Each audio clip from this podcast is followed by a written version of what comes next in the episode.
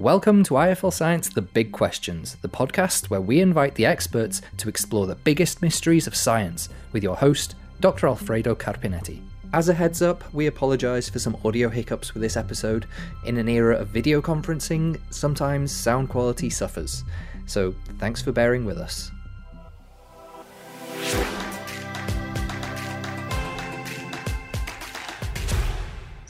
Welcome to IFL Science The Big Questions, a series where we ask experts some of the most pressing mysteries of science, technology, and humanity. I'm your host, Dr. Alfredo Carpineti, IFL Science Senior Science Writer. Today I'm sitting down with Dr. Mandeep Gill from KIPAC at Stanford University and a member of the Dark Energy Survey collaboration. The question today is What is the universe made of? Dr. Gill, is a great pleasure speaking with you today. Can you tell us a little bit uh, about yourself and your work? Sure. And great speaking with you, uh, Dr. Carpineti, and all the IFL uh, fan, IFL science fans out there. I've uh, followed the the website uh, on and off at times. Um, I've always enjoyed the name. Uh, Thank you. So I am a scientist at KIPAC, the Kavli Institute for Particle Astrophysics and Cosmology at Stanford. I, I have my doctorate in particle physics from uh, SLAC doing it on an experiment there. Um, and so then I moved into astrophysics later later in life, and they're they're actually really closely connected. Uh, and I work for, as Alfredo said, uh, dark energy science uh, collaboration. Um, so, which means the coolest part is you get to go down to Chile and observe sometimes from the actual telescope, which is pretty neat. So I'm not going to be speaking as a spokesperson for either um, for either institution. I'm speaking just for myself, but this does reflect what um, generally cosmologists believe about the universe overall. Awesome! Thank you very much for uh, being part of uh, our series. So let's start with uh, the main question. As far as we can tell, what is the universe made of? Well, um, you know, we used to think the universe is made of the stuff we see around us, tables and chairs, which uh, ultimately means um, particles, protons. Mostly the stable pro- particles are protons, electrons, and neutrons, and photons, right? The photons of light. That's what we started with. Uh, then we got to neutrinos, and then we added in all kinds of particles that are uh, that you don't easily see most of those particles decay, muons, et cetera, that you might have ever heard of. Uh, the only ones that don't are the ones I mentioned protons, electrons, neutrons, and neutrinos and photons, right? Uh, and maybe gravitons. We, we get into lots of things, but those are the that's the classical uh, picture of uh, the standard model of particle physics that uh, physicists know and have known and loved since uh, really it came together in its uh, you know current form in the late 60s and it was sort of set there. Uh, but then though there was this evidence from very early on for for this thing called dark matter uh, way back in the in the 1930s uh, by Fritz Zwicky and, and others um, it wasn't until the early 1970s as as scientists particularly Vera Rubin uh, were looking very carefully at how galaxies rotate uh, that they saw they were rotating too fast and so it became very clear that there had to be more matter than we were seeing in the stuff we do see normally through light, the protons, electrons, uh, protons, and electrons that I mentioned. Um, and, and so we call that dark matter. Now, so so that's that forms a very uh, that's a sizable chunk of the universe. There's about six times as much of that in matter as there is of normal matter. The, whenever I say normal matter, I do mean the protons, electrons, photons, which are not matter, but they communicate between matter. Uh, the normal stuff we've always known, uh, you know, for many many decades. Um, and so it wasn't uh, until Vera Rubin in the early 70s and then and then later that we've really sort of said there has to be more matter. Now, the final major component is something people may have heard of called dark energy. What is that? Well, okay, let me describe the evidence for it first, which is by the late 80s and early 90s, it was clear there wasn't even enough dark matter. There wasn't enough dark matter, uh, uh, even though there's six times as much as normal matter, to explain other aspects of the universe. For example, uh, there were there's a there's the large scale structure of the universe, how the galaxies are placed, uh, and and there wasn't enough to to dis, um, to explain that.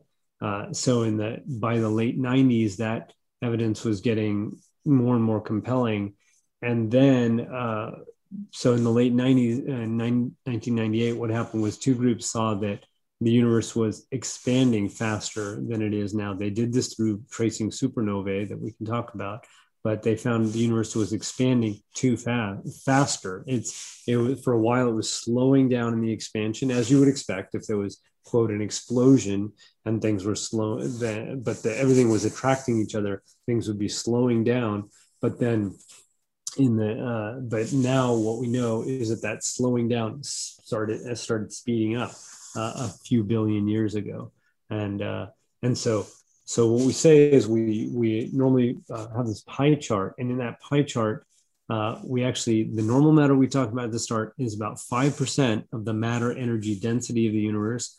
Dark matter is some twenty five percent, um, and then uh, seventy percent or so is uh, dark energy of the matter energy content. If you take a big chunk of the universe, so that's the that's the picture we have right now. So pretty much we only know and uh, interact with 5% of the whole universe. and uh, we can uh, argue how much we understand that 5%, but let's focus on uh, the, uh, the dark components of the universe. So, mm-hmm. Uh, how much do we know about dark matter currently? Well, uh, uh, some amount. when, when, you, when, you, said uh, interact, um, so there's four forces, four fundamental forces of physics, and uh, the ones we're most familiar with in our in our daily life are electromagnetism. You see it in magnets and electricity. It's also what holds matter together, um, holds atoms together, and and chairs and tables uh, together, and then gravity. Of course, we're stuck to the Earth, and um, and so dark matter does interact gravitationally. That is the thing that we're most clear on that it interacts gravitationally, and uh, and because that's really where it was seen. It was seen in the rotation curves of galaxies that they're rotating too fast because the more mass you have, uh, the faster you have to rotate bef- before falling in. So as you go far out in galaxies, uh, far even beyond the the where most of the stars are. So you only see tracer uh, clouds of gas and a few stars way out to certain like about 10 times as much as the normal uh, lit up part of a galaxy. Uh, you keep seeing that things are rotating just too fast. It's like you're adding more and more mass out there. Uh, so the dark matter is all the way from the center of a galaxy all the way out to about 10 times as far as the as the bright part of the disk. Okay, it's a little more concentrated towards the center, but it's a more, much more diffuse cloud, so it goes out. So we see it there. We see it in where the uh, the galaxies are located in in clusters uh, and all across the universe. So we call that large scale structure. We see it in lensing, which is when light goes through a galaxy cluster. Um, and, and around it, it gets lent, it gets bent by all the uh, mass in that uh, galaxy cluster. And so that uh, is a very clear uh, indication that there's more mass in this whole galaxy cluster. So not just in the galaxies, but in a galaxy cluster, which is a few galaxies swarming around like bees. Uh, there's there's uh, dark matter all the way from the center all the way out. Um, we see it actually in indications way back from the cosmic microwave background uh, radiation, CMB, from just about less than 1% of the time to till now after the big bang till now uh, is when the cmb uh, we call it decoupled. And we see the cmb from that time. We see it in the patterns of the cmb so just from how the light was distributed way back then the matter was distributed which is which then ultimately imprints on the light that was that was coming to us. We see it on imprints of the cmb and a, and a few other places but but i wanted to make clear that we don't see it in just one location galaxy uh, rotation curves like none of the cosmology we have of the universe now works without um, without adding in another component uh, uh, dark matter um, another massive component that clusters um, yeah so there you go okay Thank you very much for that in-depth explanation. Now we go to the other side. What do we know about dark energy? Uh, we know a little bit less about dark energy. Dark energy does not cluster in the simplest uh, scenario. It uh, dark energy does not seem to cluster at all anywhere in in our universe. It seems to be evenly spread. We've done various searches to see if there's directionality to it, like the the speed of expansion. Uh, we don't see that. So the simplest picture for dark energy, uh, you didn't ask me what dark matter is yet, but uh, but the simplest picture for dark energy itself is that we take um, the equations for gravity, which are called the Einstein equations, and we add to them a constant uh, energy density, constant in time and space.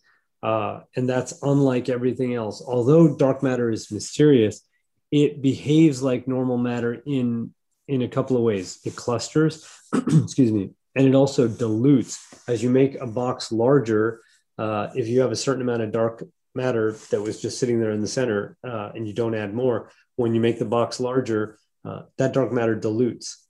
Uh, that doesn't happen with dark energy. Dark energy has what uh, the simplest picture is that it has a it has a constant energy density. So when you make a, a box larger, you get more energy. It's just this. We don't. We, our conception of it. It's not a fluid. It's it's it's almost a property of space. So you know so it may be that we need to change the equations of gravity ultimately which is not easy to do in a simple way uh, in order to incorporate it but as of now all we see is this rapid more rapid expansion of the universe. Uh, and, and the simplest way to accommodate that is by adding this constant in to the gravity equations. I can say also that Einstein himself was very well aware of this, uh, and and you see this if you look at the history. what he uh, had, the philosophical predilection at that time was that there would be a constant that the universe was everywhere just the same forever because it seems you know if, if you it seems to make the most sense you know it seems the simplest. Uh, he didn't even know initially einstein did not know that there were separate galaxies. So he said he just thought there's all these stars. And so the simplest way to make it stable was uh, as you can tell dark energy has this sort of anti-gravity effect. It makes things expand faster. It's the only thing that does that. Normal matter dark matter none of those uh, even light uh, gravitates right? Uh, it has matter energy density, um, even gravitons. So they all gravitate. Dark energy, this weird property of space or this you know evenly spread energy, pushes things apart.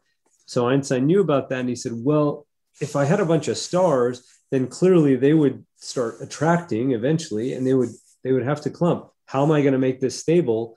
Uh, for infinite time. Oh, well, I know I can add this anti gravity force in, this constant energy density. It will stabilize the stars uh, and it, it, will keep things apart. So he had added that in. At that time, they, they called it a cosmological constant. And it was only when Hubble and others found in the 1930s that, in fact, the universe was not that stable. There were galaxies, and the, the galaxies were going apart, uh, that Einstein abandoned that and other people saw well it is actually uh, there's no need for cosmological constant. At that time it's just everything is is expanding apart.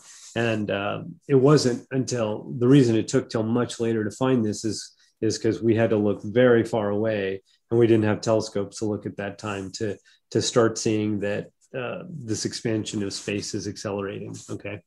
Um, so so that's a picture. So einstein knew that it could be there it had been people had had this dim awareness over time that it might you know it was a possibility but it wasn't until 98 that people said oh it is true. The universe is expanding faster and we need to put this in or this is the simplest thing we can put in to actually make space, space expand faster. And, and it has this very specific uh, amount uh, of constant energy density. And I told you right now, it's 70% of the matter energy density of the universe.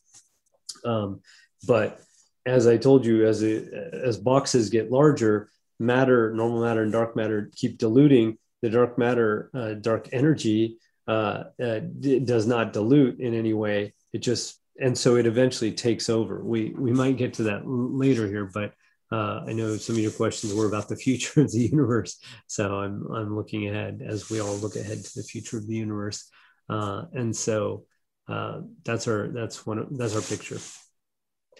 Uh, well, thank you for that, and yeah, I think we can uh, move uh, into the next question. Is so dark matter is some particle of some sort.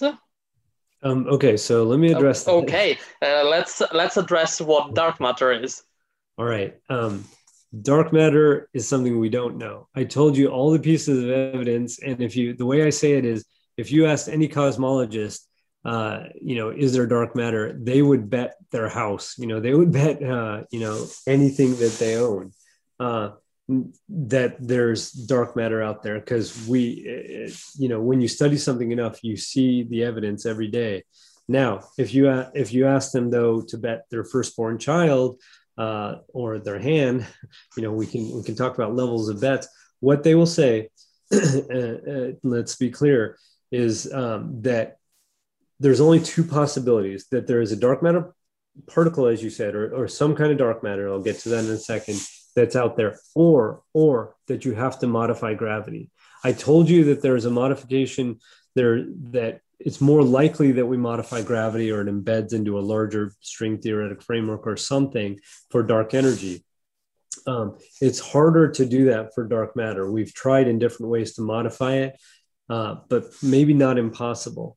Uh, so I want to keep that logical possibility out there because we have not found dark matter as much as we've tried. So what what is dark matter? Well, the reason that in the early 70s, I told you there was evidence uh, that there was more matter, and people got excited because there's also a theory coming out called supersymmetry, which helped with some particle physics problems that uh, are, are, a whole different thing, having to do with the Higgs boson and things like that, the mass of the Higgs boson. Uh, and, and the supersymmetry helped with those particle physics problems. And in, in fact, is is not just some additional uh, uh, theory. It's it's a fundamental uh, symmetry that seemed very natural for space time. Now we've not seen. We usually call it SUSY. We've not seen SUSY yet. So um, you know, some sometimes the the really nice models, uh, you know, on paper don't come out to be true, but but it's not ruled out yet either. Um, now what happens in SUSY is if you um, introduce this particular uh, uh, mathematical thing called R parity, you have you have a least uh, lightest supersymmetric particle that can't decay into anything else, but it doesn't interact with matter in any way either. So it it is it was a natural candidate for dark matter, and so many people said, "Oh, this is really nice. We're solving, we're killing many birds with with one stone." Uh, if you like to kill birds, or you can use other, other analogies. And so this was very nice and natural. And uh, so people said, well, this is cool. We'll, we'll have the, LS, the LSP. Uh, and so that ultimately also got, uh, got classified as, in the larger framework as a weakly interactive massive particle, a WIMP, which people may have heard of. And then there were other candidates for WIMPs from other theories that were a little less well motivated, but people thought so I, I said that it doesn't interact at all. So people, you could dial in a little bit of interaction, so it would interact a little bit, and so that was a weakly interacting part, just like neutrinos, which we, which we, uh, you know, there's a there's a very good analogy with neutrinos. Neutrinos were uh, theorized in the uh, 32 or so by Pauli, um, Wolfgang Pauli, who said momentum doesn't look like it's being conserved in neutron decays. There has to be a third particle coming out in addition to the proton and the electron. All theorize and call it a neutrino, little neutral one, right? Use your, uh, uh, well, Pauli wasn't, but other, uh, there was a lot, of Italians like Fermi around that were your countrymen, Alfredo. So, so that was theorized by Pauli. And what he found, what they knew from looking at the ways that it would have to interact was that it would be very, very difficult to interact, to detect. So it wasn't until the mid 50s that it was found in Savannah River, Georgia, next to a nuclear reactor. They put big detectors next to uh, to um, a reactor, and they they detected those neutrinos.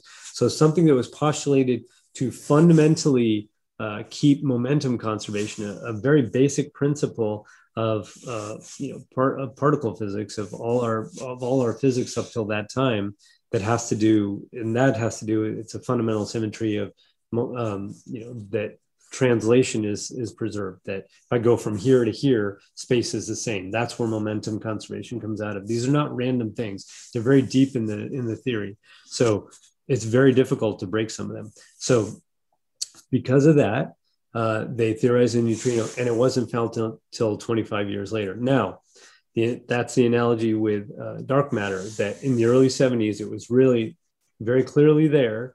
Uh, you know, uh, clearly there through indirect means. This indirect evidence showing that something's got to be there, and then we thought we would find it. Now, many more than 25 years have passed since then. People have looked they've built very large detectors. Uh, actually, at SLAC, uh, there's one. There's uh, we we helped build this one that's going into a, a mine in South Dakota, um, and they're getting. We've got made them larger and larger, where we build these dark matter detectors to see if, just like neutrinos, we have to build a lot. We have to have a lot of matter so that if it just even if you have trillions of things, particles coming through every second, which is the case for us with neutrinos. They, they come from the sun. There's trillions going through us every second. We only have a few interact in our body our entire lives. Uh, that's how rarely they interact. But if you made, uh, you know, a million times of, as big as me, you would have uh, some, a few interacting every day. That's the idea with with dark matter. Is we said, uh, well, even if it interacts very little, we will build this very big detector and we keep building them and maybe it will interact. But there's one difference is that um, dark matter as i told you we only have the evidence of it for sure from gravitation. So even though there's theories for what it could be uh, those are not you know lockdown theories. And so we um, we have to uh, know that the interaction could go to zero with normal matter. The interaction could go to zero. Let me say that again. That is, it may never interact with us except for gravitationally. Uh, and there are those models as well.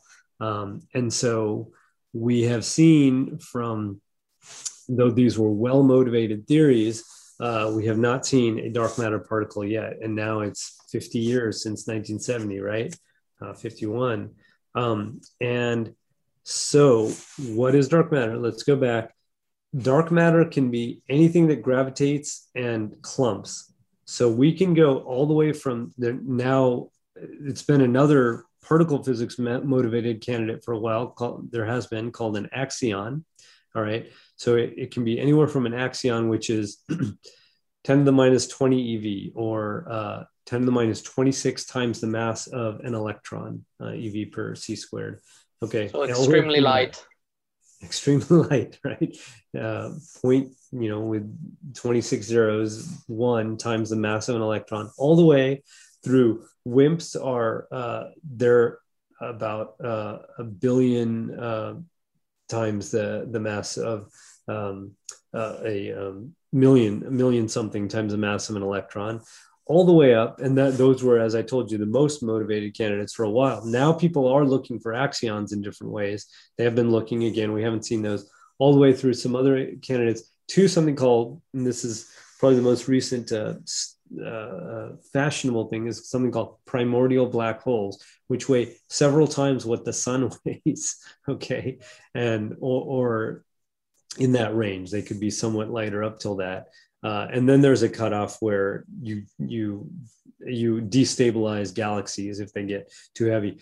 Any of these things have to do cluster. Okay, the axions cluster in clouds, even though they're so light, they they cluster. Um, and then the primordial black holes, their actual mass, and they they cluster.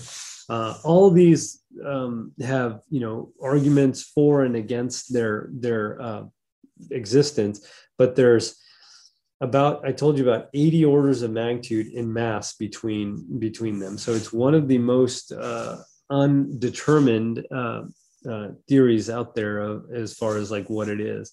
Um, you know if you ask me personally i don't know. I actually like primordial black holes. There's some um, you know, some astronomers will say, well, you know, we, should have seen more lensing, and there's some evidence against them, but it's not totally clinched. I would say the story is not closed there either. That's why people still talk about them. You see paper papers come out, uh, and they got much more popular after the LIGO detections uh, about um, uh, you know five six years ago, because what we saw was that uh, LIGO was detecting uh, less massive uh, there were a lot of black holes. There were less massive ones up till massive ones. And so people were like, oh, well, this is kind of cool. Maybe some of these are primordial, which means they're there from very early before the big sort of around the big bang time.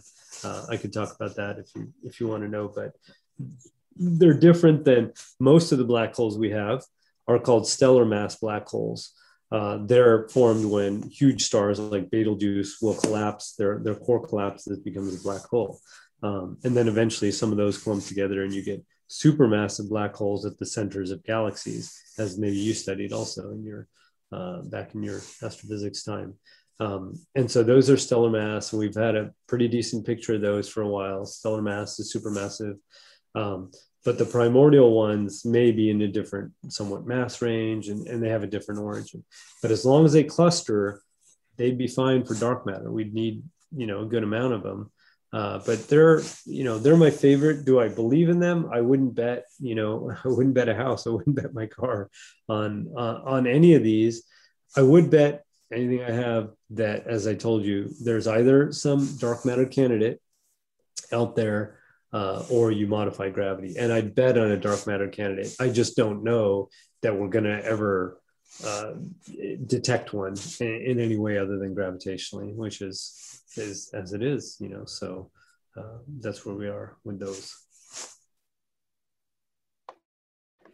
Awesome. Well, I think my next question is uh, you explained so much about uh, the effect uh, of uh, dark energy and dark matter on the current state of the universe, how dark energy is pushing the universe apart at an accelerated rate, how dark matter is keeping galaxies and cluster of galaxies together. If our understanding of them is correct, uh, what uh, uh, can we expect in the future? even the far future. What is the destiny of the universe uh, uh, if our theory is correct? Right. That's always a very natural and reasonable question. And uh, the simple answer is one that um, some uh, cosmologists are not terribly happy about. I had a office mate. Uh, this was not too many years after uh, dark energy was discovered. He was British, and he said, "You know, I'm kind of I'm kind of depressed about this whole thing." and he because what what it looks like in the simplest picture is that dark energy takes over. I told you that it it dominates over the other things even though it's you know in the early universe it was a very small percentage because everything was so dense. And so every dark, dark matter and normal matter dominated everything. But now as we that stuff gets less and less dense as the stars burn out uh, you know over billions and then trillions of years. Um, everything gets diffuse and then uh, eventually you know everything gets cold and dark and uh, and, and just that's how it is. We have a very cold dark uh, sort of fizzling out in the in the very far universe. Uh, we expect that uh, black holes also radiate through um, Hawking radiation. They they radiate out their energy and so you know all the black holes that are there would also just radiate away their their mass in, into neutrinos. And so you just get a very like uh, fuzz of neutrinos probably everywhere in the universe. And it, it, w- it would not be very uh, uh, interesting or uh, warm uh, to live in. Um, but i don't worry that much. Uh, because number one it's far away off. So if there's any kids listening don't worry kids. Go ahead and uh, buy your beachfront property uh, uh, or wherever you need to be. Uh, climate change is, will be a worry for that. It's a much more urgent concern uh, for humanity. um, that is happening. Um, but um, the other thing is, not only is it far away off, I don't. We've had many different pictures of how the universe is. You know, Einstein had the steady state. Of course, early on, people thought there was just one Earth, and and and then we you know came to an expanding universe and then uh, you know, maybe people thought there was a cyclic universe, it was bouncing back and forth. And now we've discovered dark energy and we say that the universe is expanding faster. And these are all true. These are all true. these are all um, phases of, you know, how we've pictured our our universe. But now they're incomplete and they're they've at each stage been incomplete and it may be that they will always be incomplete.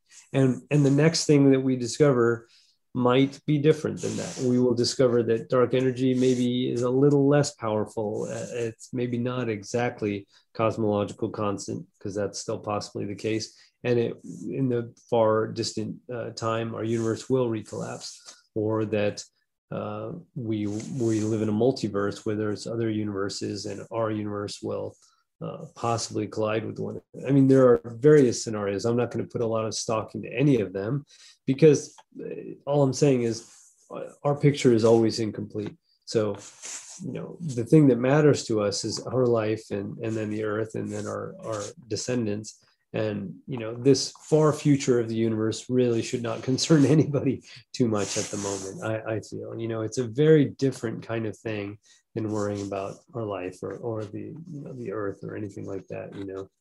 Um, and so i that's what you'll hear from from cosmologists um, right. Let's talk about uh, uh, the dark energy survey. Uh, recently uh, there's been uh, the publication of its uh, three years uh, worth of data and is the most precise uh, understanding of uh, cosmology that we have uh, achieved so far. Uh, yeah. Why is that important? Well, there's a few reasons it's important that we continue exploring this. Uh, one is that um, we we you know dark energy, for example, is fairly new. You know, it's the last 22 years, 23 years, humanity has found it, and we are still it's very new to us, and we uh, don't get it. And so, you know, why is there this weird component, and is it really a cosmological constant? That's what we're trying to aim at. And dark energy survey through several different means uh, looks at looks at this question, particularly through weak lensing. The the results you saw yesterday were uh, primarily weak lensing based. Uh, there was a little bit of discussion of others, and that lensing, weak gravitational lensing, that lensing is because light is being bent by galaxies and dark matter uh, galaxy clusters from where it where it first originates to us. Okay, so it's become a powerful technique, especially in the last 20-ish years.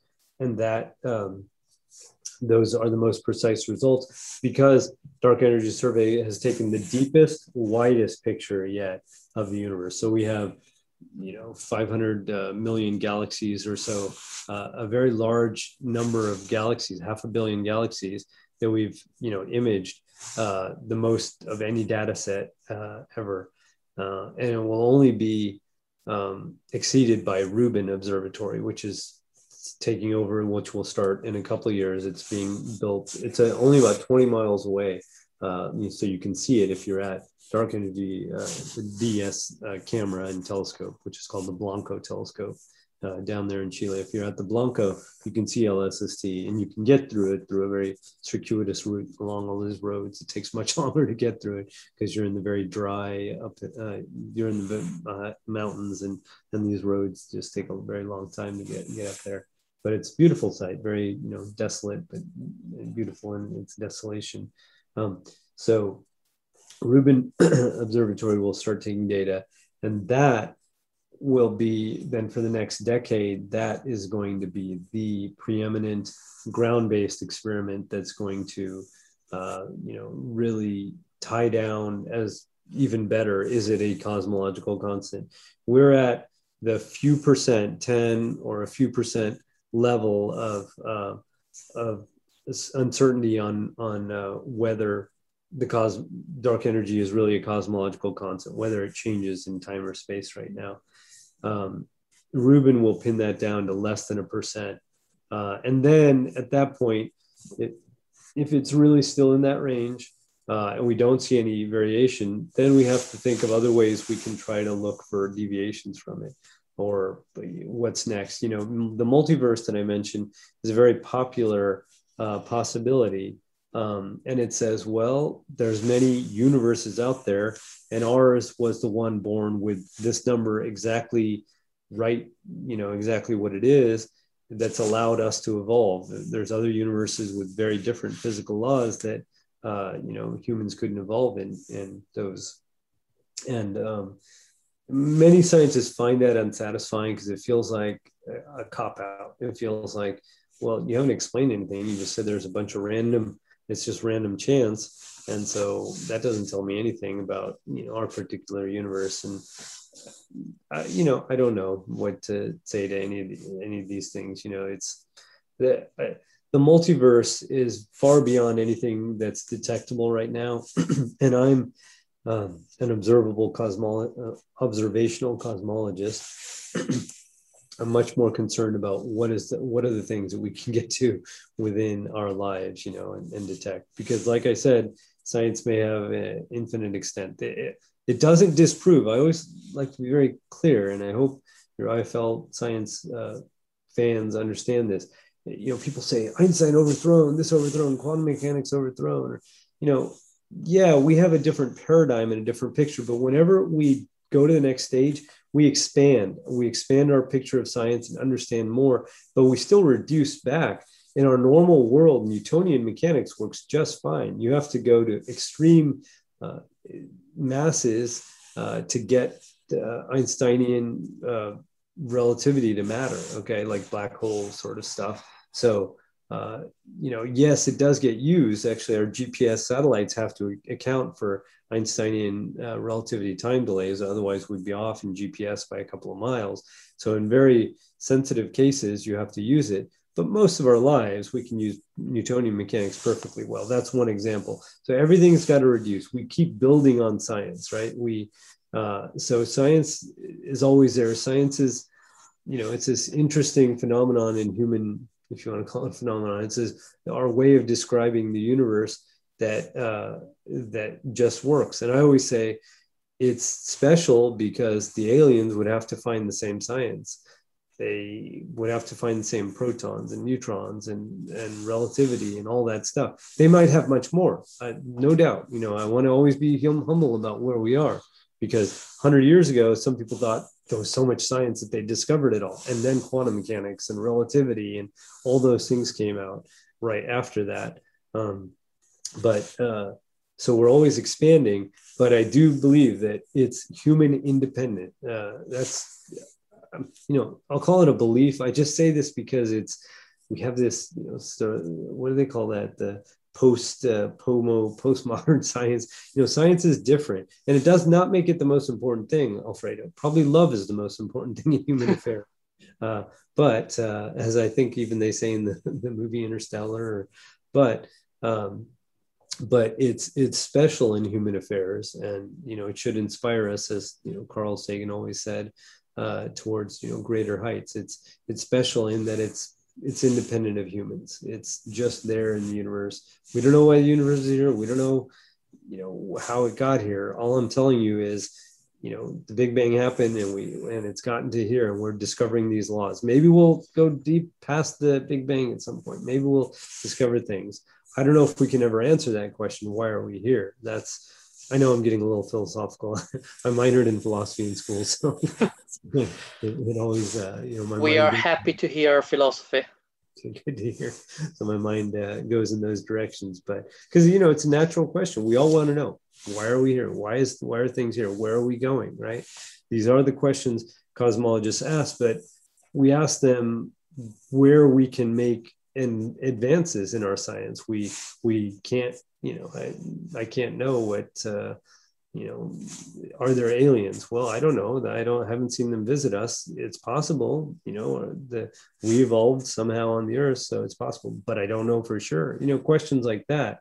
When we have to be humble and admit our ignorance when it's there too. That and that's something that often humans have a hard time doing is is admitting that. But it's like, yeah, we just don't know. You know, we're here. We we know some things, we learn some things. Life, life is beautiful, as that Italian movie uh, talks about, and and uh, we should do good things uh, while we're here and love one another and all those things and uh, and that's that's what there is I'm, that's definitely a little bit beyond science but you know it just always comes up and when we have these conversations when i have these conversations well i think uh, uh, that is actually a fantastic note uh, to conclude so mm-hmm. thank you very much for your time uh, it's been an absolute uh, pleasure to discuss with you how much we know or how little we know and how much we don't know about the universe. Thank you so much. Thank you, Alfredo, and thank you to all the IFL science fans out there. Take care. Bye bye.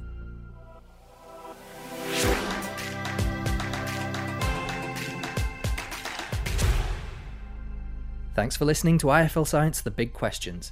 Don't forget to subscribe so you don't miss any future episodes. And in the meantime, visit iflscience.com for all the biggest news stories from the world of science. Until next time.